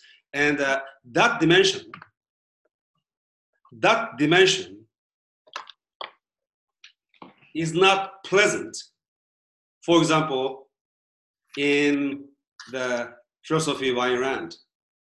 Yes. And people hey, say, can I? The, and also neither in the uh, Dr. Dr. You know, Frank Wallace. I'm just and, about to write something down here because what you said, I was like, all right, because I actually had thought about this um, before, 20 minutes before our talk. It's like, and now I get get to do it. So you see, it's uh, when when when uh, somebody like Ken Wilber or Sam Harris, those people integrate East and West. Yeah. They are integrating on the basis of Western method, right, Western right. approach. So right, they never really get to the heart of Eastern approach. And somebody like you who, you know, uh, well, here's what I this. Yes. Here's what I thought. See, here's yeah. what I thought about. Give me a chance to ask you. So, I I I was sitting there. It was out like 20 minutes before we got on this. I was sitting there like uh, smoking an American Spirit yellow cigarette, and I'm like thinking, "That's the best. That's the best cigarette, especially yes, this, this, right?" And and uh, just getting my mind uh, wrapped up, and I'm like, I gotta ask Yasuhiko about principles versus pragmat, pragmatism. I mean, that's that's a, a general view, but what I mean is that is that okay? Okay, let's look. Let's look at a, a very extreme measure of principle: killing a human, killing another human. Right now, there are there's it's it's hard to count how many exceptions there are for that. You know, war, you're a soldier, uh, it's self defense, uh, it's premeditated, or it's uh, like a crime of passion, and da da da da. And and I'm I, I was thinking like it's it's funny, you know, Yasuhiko and I I think both generally generally stated come from um, uh, at least in this context, uh, a, a, general view of like libertarianism. And, and we talked about Ayn Rand earlier, and that is like the principled, and there's the Randroids who are like principled. It's like, no, it's the principle. And I'm like, well, yeah, but look at kill a human killing another human. There's a there's a hundred there's dozens at least of qualifiers like mm-hmm. context where you have to integrate context and why and i thought it's it's interesting that the that that when someone asserts a, a hard and fast principle um, it's interesting that the more that it could affect your life adversely the more you are willing to introduce all these contexts and nuances and say, well, well, what were the actual facts and why did he do it? You know, well, Rich, one, one, thing that's one thing that's good to, useful to look at here is that the, the male-female brain difference and the fact that the, the female has approximately 10 times the amount of um, white matter and men have approximately seven times the amount of gray matter. And the, there are many ways you can split the male female. I think actually a lot of people online talk about it too much, but one of the main factors, which which is just very empirically, you know, repeated, is that you can simplify it down to content and context. So obviously, in some sense, content is context and context is content, but the the very autistic or male brain, as we we we could call it, which is obviously just layering generalizations that a male is often more autistic, autistic is often more male, and therefore they also side with the analytical side. Um, so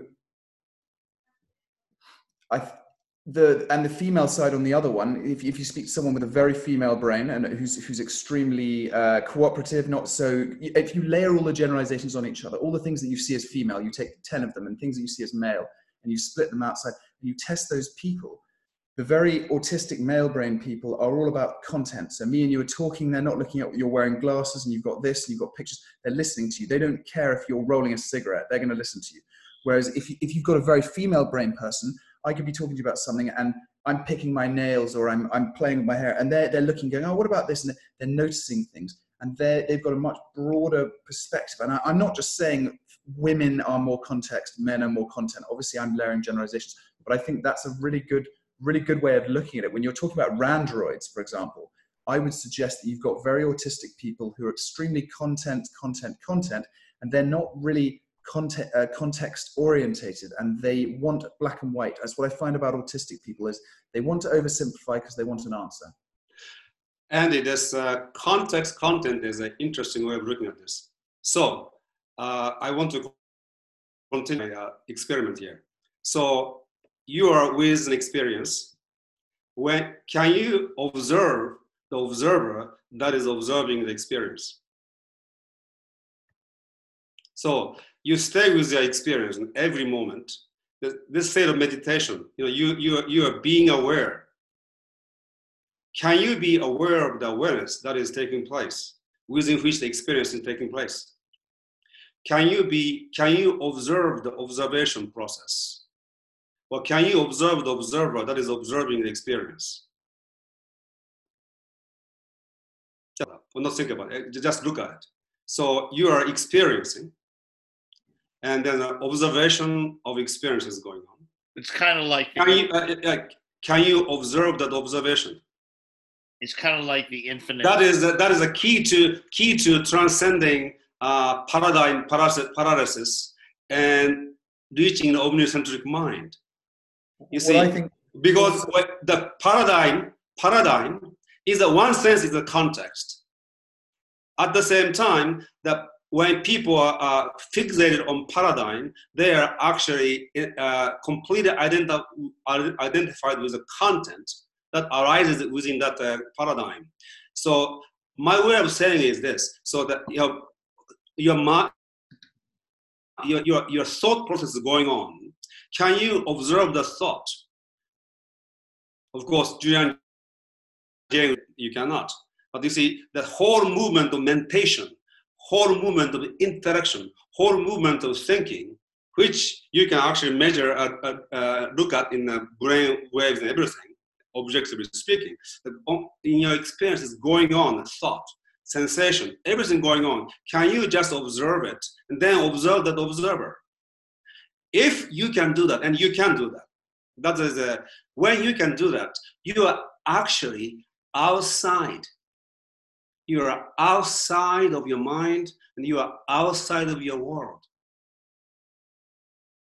And then you can see the paradigm model within which you're operating. And it is so, so, so, as I said, language is a paradigm. You can, this observation of observation takes place transcendent to uh, the language. It is really, there's an acute awareness, an acute, very clear uh, uh, consciousness existing, but at the same time, it is not linguistic or paradigmatic. You're a supra paradigm and supra mental, and you are observing this. And once a people become able to do that, they become freely enter into different paradigm and look at the world that way And then Yeah. we can discuss which paradigm is the best paradigm to look at this thing. You understand? yes, I, Yeah. I think what I like to do is to uh, is to have many views on one particular thing. yes, so- exactly. Yeah, and and as you say, you slip into someone else. It's it's what I'm not doing is I'm not pretending to be you. I'm not just copying you and saying Mhm. Absolutely. What you're what I'm trying to do is is um, what's that word? Uh, cooperate with your um, what's that word? Level with um, what is that word? Make compatible compatibilize our um, assumptions Mhm. or at least spot them and say, and I, I find a really good way of dealing with an argument. If let's say we, we say, Yasuhiko, listen, we've been arguing about this issue uh, about metaphysics or, or epistemology for three hours now, and when we're going to agree to disagree. But at least if we agree to disagree, we can say, there are your assumptions over there. And do you agree? Yes, I do. We do the Rogerian things. There was a, a, a psychologist called uh, Rogers, and he's Carl Rogers, and he said, what you want to do is speak back to someone what they've said and they'll tell you how correct you are and so this this kind of approach i find i find very useful Mhm. But I'll tell you, if you can actually be outside, if you can step outside your mind, uh, you, in my experience, shows up as a flow into your world. And it starts to reveal it, itself to me. And it is a different, different way of understanding you than interpreting what you're saying from my own paradigm. And Alright. you- that's the secret of omnicentricity Yes. because you, you are interested in this omni- omnicentric mind. the shape You Yes, see, omnicentricity, you, Right. you are out of your mind. You know, Hey, and hey, is, it, is right. the is it bimodal is it, my turn. go on So, um, uh, uh, I am. I'm. I'm very uh, glad that Yasuhiko has um, uh, kept going back to this omnicentricity. Uh, omnicentricity uh, that I will link uh, once we, uh, you know, publish this. But um, you know, it was like, what was it? You you published that like five years ago, Yasuhiko. I think something like that. that video, oh, 10 years ago. It 10 years ago. I, I've shared it a thousand times. I Andy told me he is share he actually shared it like on his phone, like personally to people. It's very interesting. Uh, it's a very interesting study to share it with people and to understand who gets it and who doesn't. Right? i really like that richard yeah it's a it's a very because I've I've shit I've watched it a hundred times. I have to, you know, even after I've seen it so many times, every once in a while I'm like, maybe I can get just another little grain out of it, um, because it is it is, and this is uh, you know, uh, it's no secret. I'm going on two days from now. I'm flying out of the U- United States for hopefully at least two years, and I'm stop. I'm gonna do um, two uh, two months in uh, well, four months in Southeast Asia, but two months in Thailand and two months in uh, Vietnam, Laos, Cambodia. Uh, you know, I lived five years in Japan, so and I loved the the um, that peninsula. uh, You know, only Thailand really. Thailand, Malaysia, Singapore, stuff like that. So I'm gonna do some more exploring, but what I loved about living five years in Japan and traveling all over this Asian peninsula so many times over five years, 30 countries, is that I adored the fact that they're not, um, you know, Judeo Christian ethics. It is, it, and Yasuhiko did not grow up with Judeo Christian ethics as I did and you did, Andy. And so it has been a lifelong curiosity of mine. And, and, and it goes to everything. Like, how do men and women operate sexually? Right? Uh, all of these things, there's so many, and, and it gives you this is probably why I'm doing this now 30 years later uh, with with Yasuhiko, which has been a fan of mine for 29 years. Is is it's like I I it's just it it is insatiating to me. It's Yeah. I, I you know, uh, go ahead. uh, yeah. So you and I have been in communication, and uh, uh, Andy, uh, I found him to be an ex- extraordinary young man, Yes. and uh, I had one clear intention as to uh, wanted to put this dimension to his mind, and um, I'm trying to do that. uh, you know, uh, so uh, essence of omnicentricity and is to be able to be out of your mind. And uh, what happens? Then your ability to understand different culture and different people, different paradigms, different thought increases um, in a way that it really you start to feel way beyond just the intellectual understanding. So look, uh, he quoted you know Shakespeare you know uh, 45 minutes ago, and uh, he actually is seeing the the world from the from the perspective of the character. He actually he goes out of his mind and go into uh, their, their mind, their, their world. It is not just understanding what Shakespeare wrote. It is really he has become that character, not because he is that character. And that is he is already demonstrating the capability. Amazing that he did that in, uh, when he was 10 years old. But you see that capability, and then to me, it is so critical in a, in a human evolution for human beings to be able to actually become omnicentric in this way.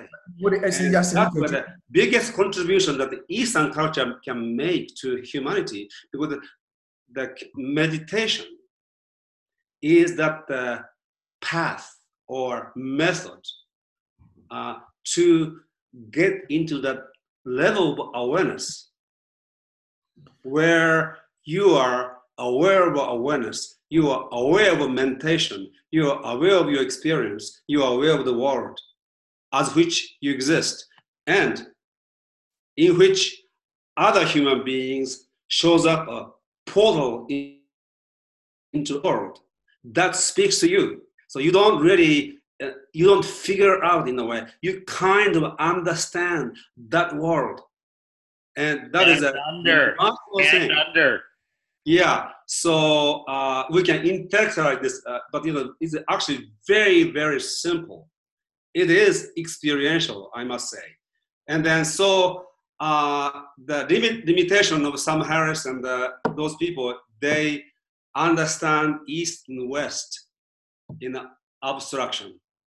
Once, uh, Andy, if you become the master of this, you uh, integrate east and west and feminine and masculine left and right brain so-called functions in a in a profound way which Yeah. involves you know be- just beyond your intellect Mhm. All right.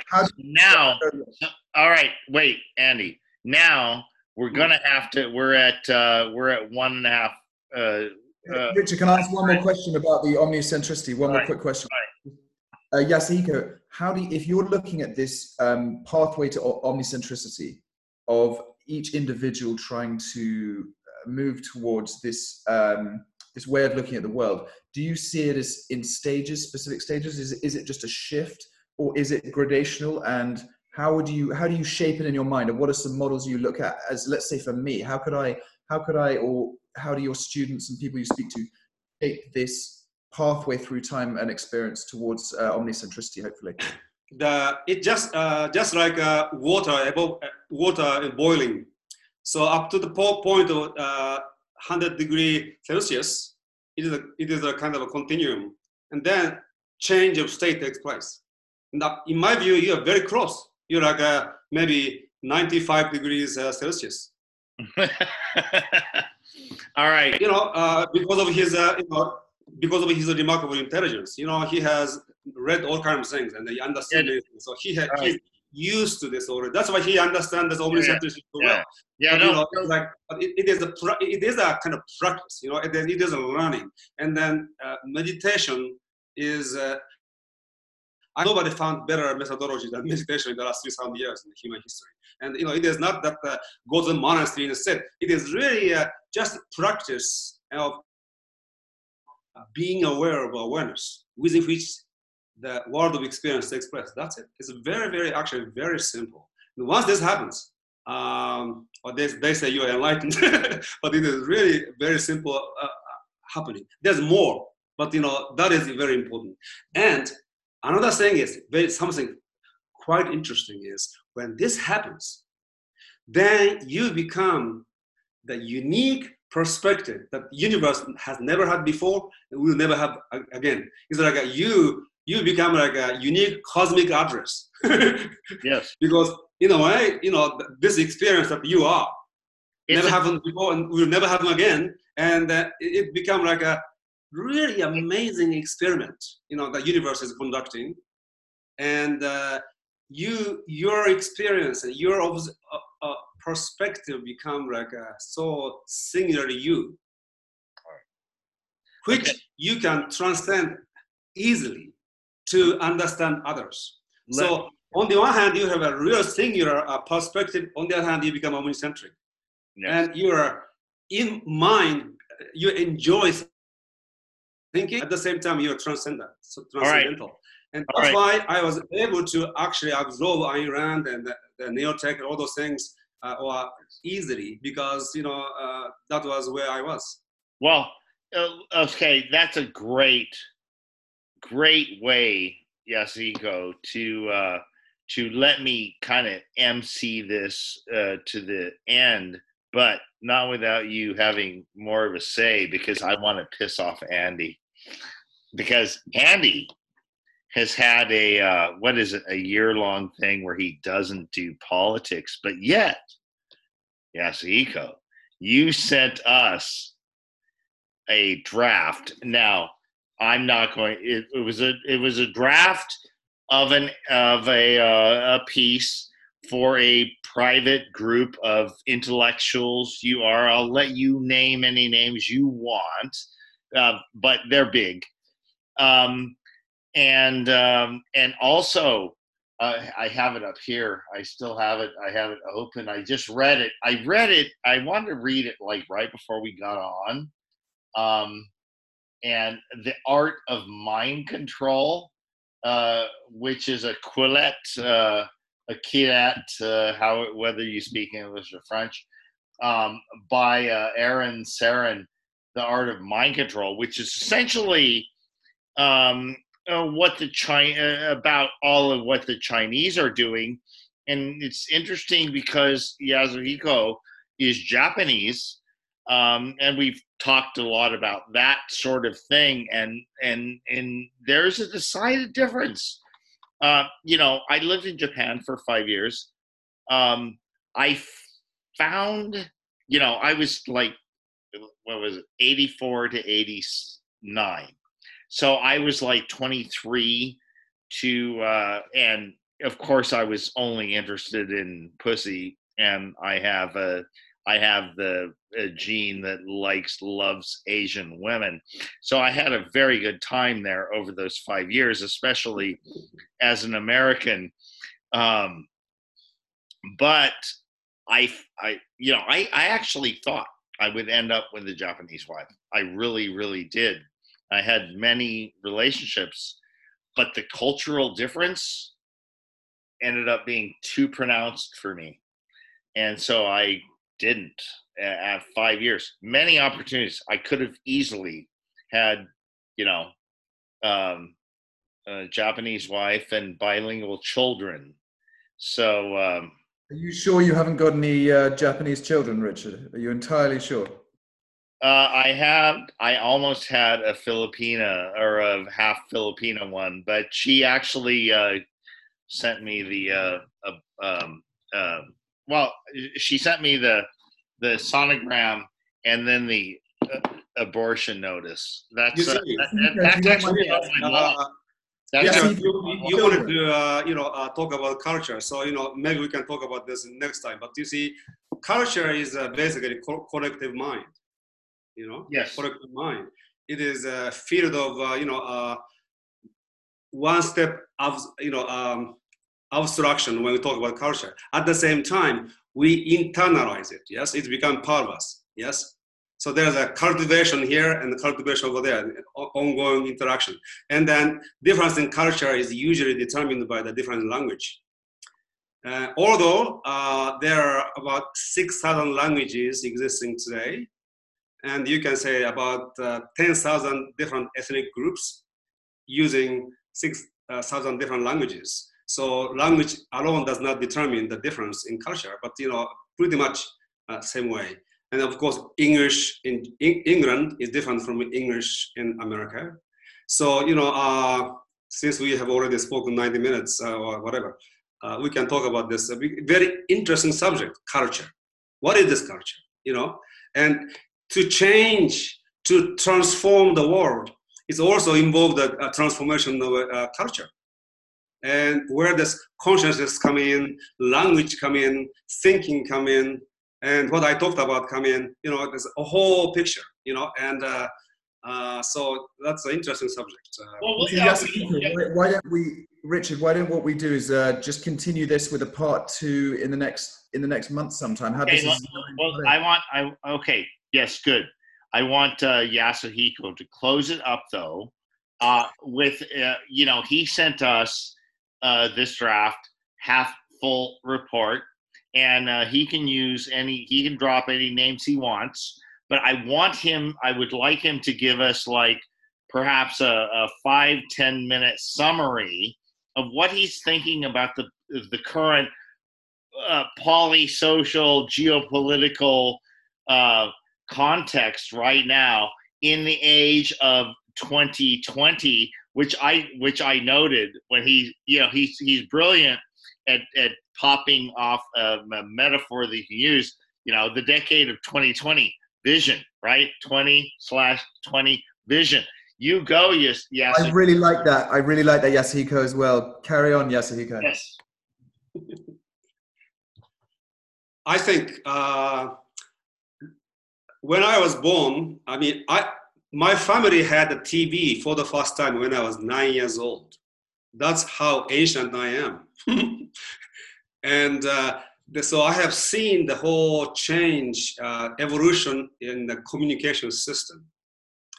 And many, many, many decades within my own lifetime, communication has basically been very asymmetric. In the US, in Japan, we have NHK, and then government, you know, TV channel, and a few others. And so every and when you go to school you have one one set of uh, you know, textbooks. So education and communication has been very asymmetric, uh, asymmetric. One center and uh, spreading to everybody. That's how they are able to mind control people. But with the advent of internet and social media we are now exposed to different perspectives even mm-hmm. different news from many different sources.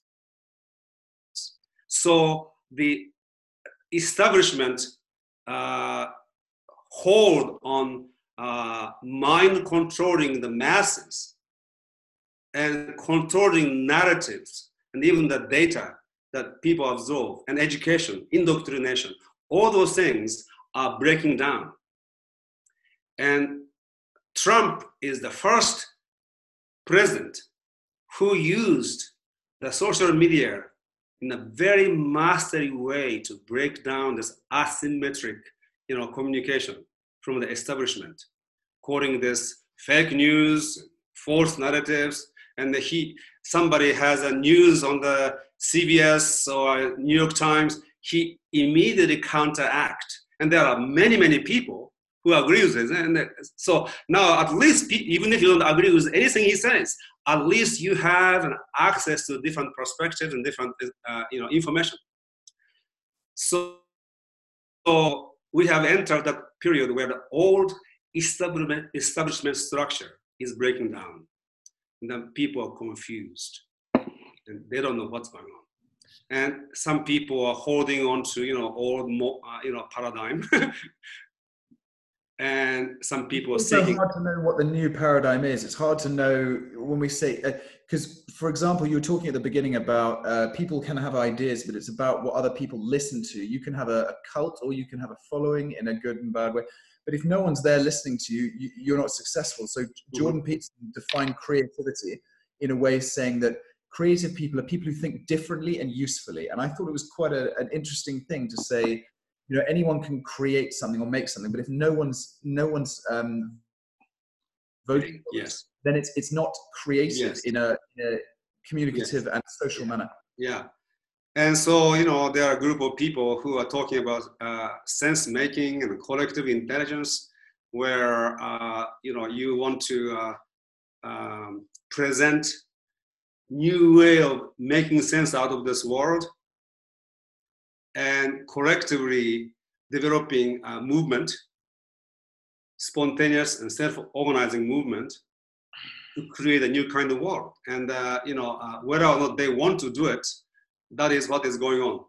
And uh, look, three of us are talking, and there is, uh, you know, I'm sure we disagree on many, many different things, but uh, you know, there is fundamental alignment here.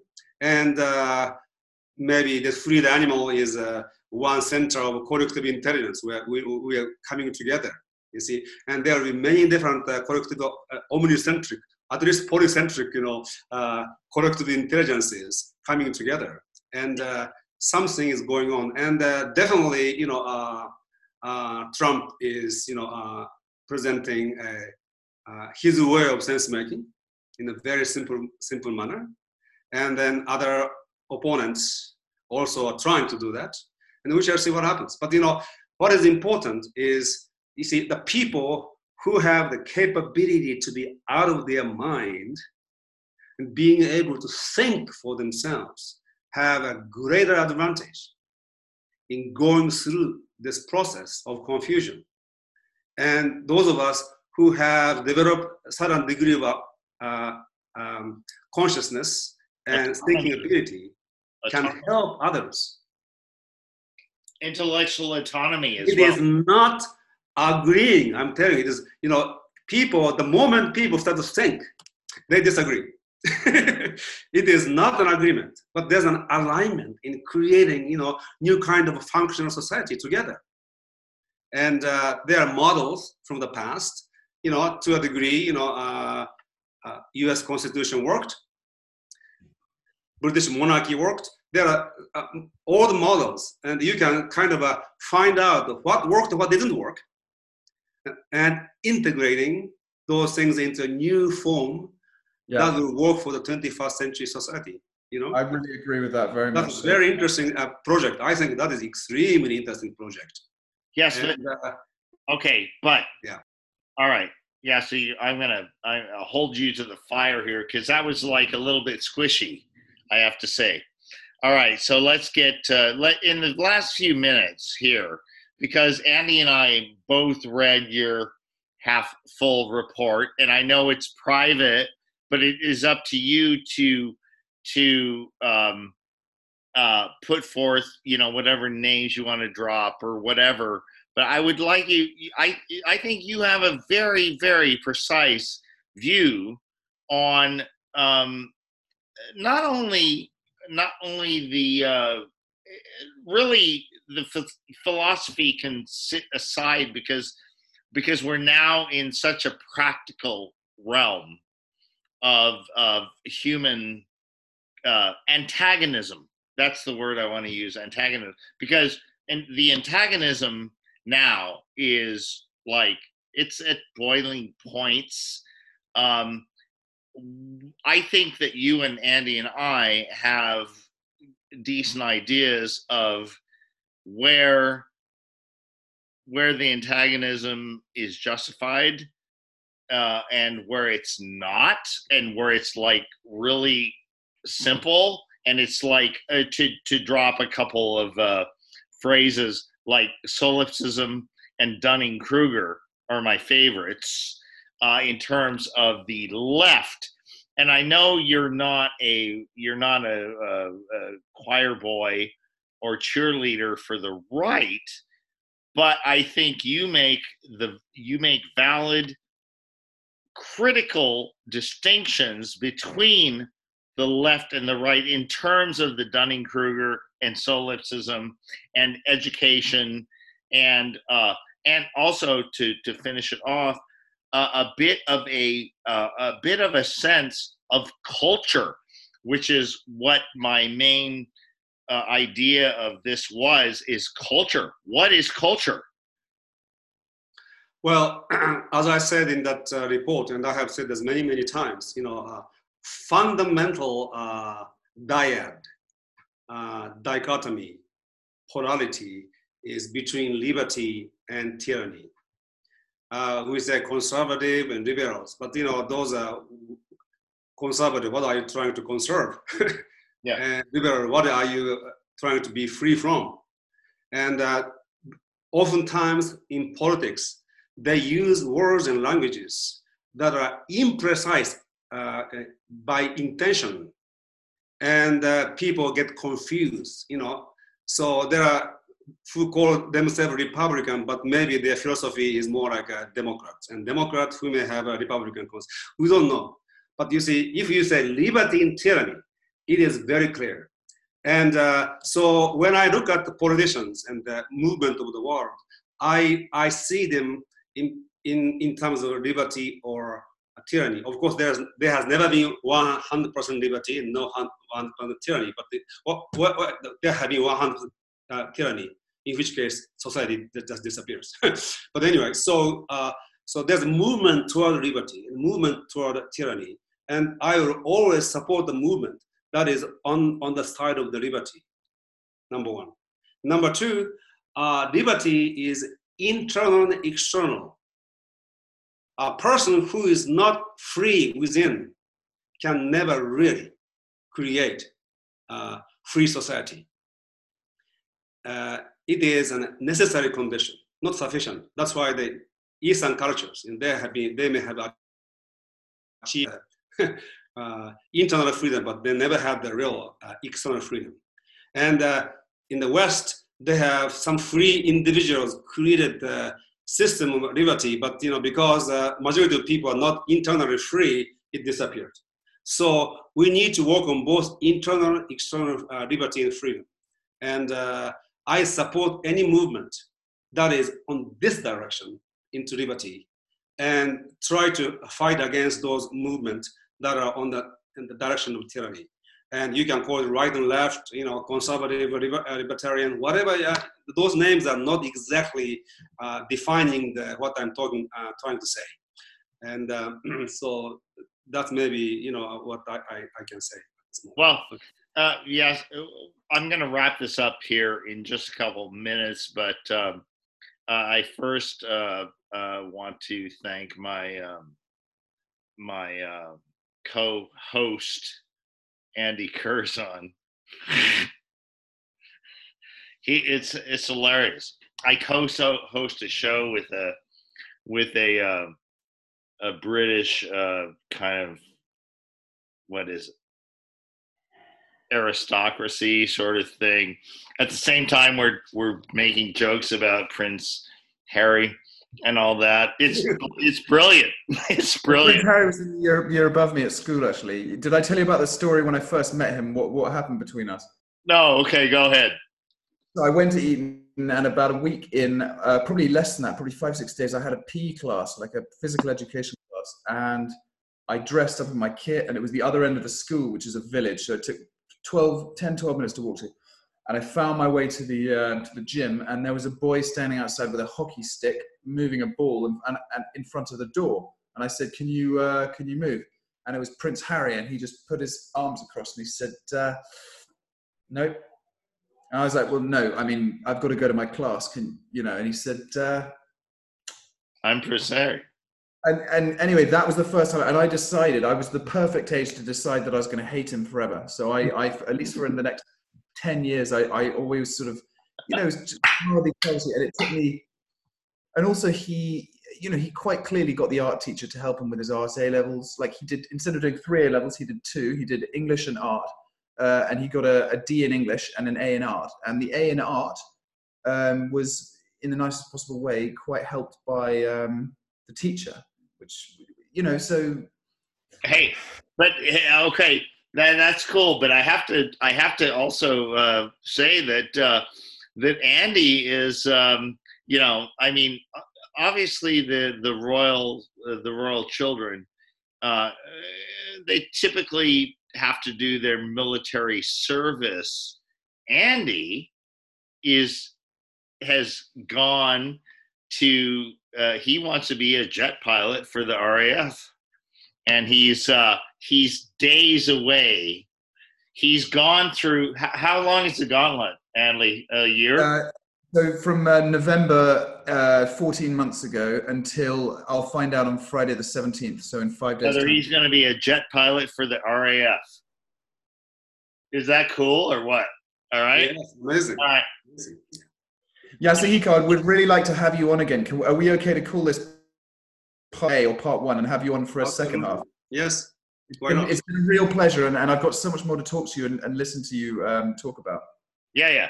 No, it was ve- it was very great, and um, you know, Yeah, we, we, we didn't have time to go back to Shakespeare and, uh, you know, uh, uh, Here's Bush- neither bush nor So shrub to we so much, so many more things to talk about.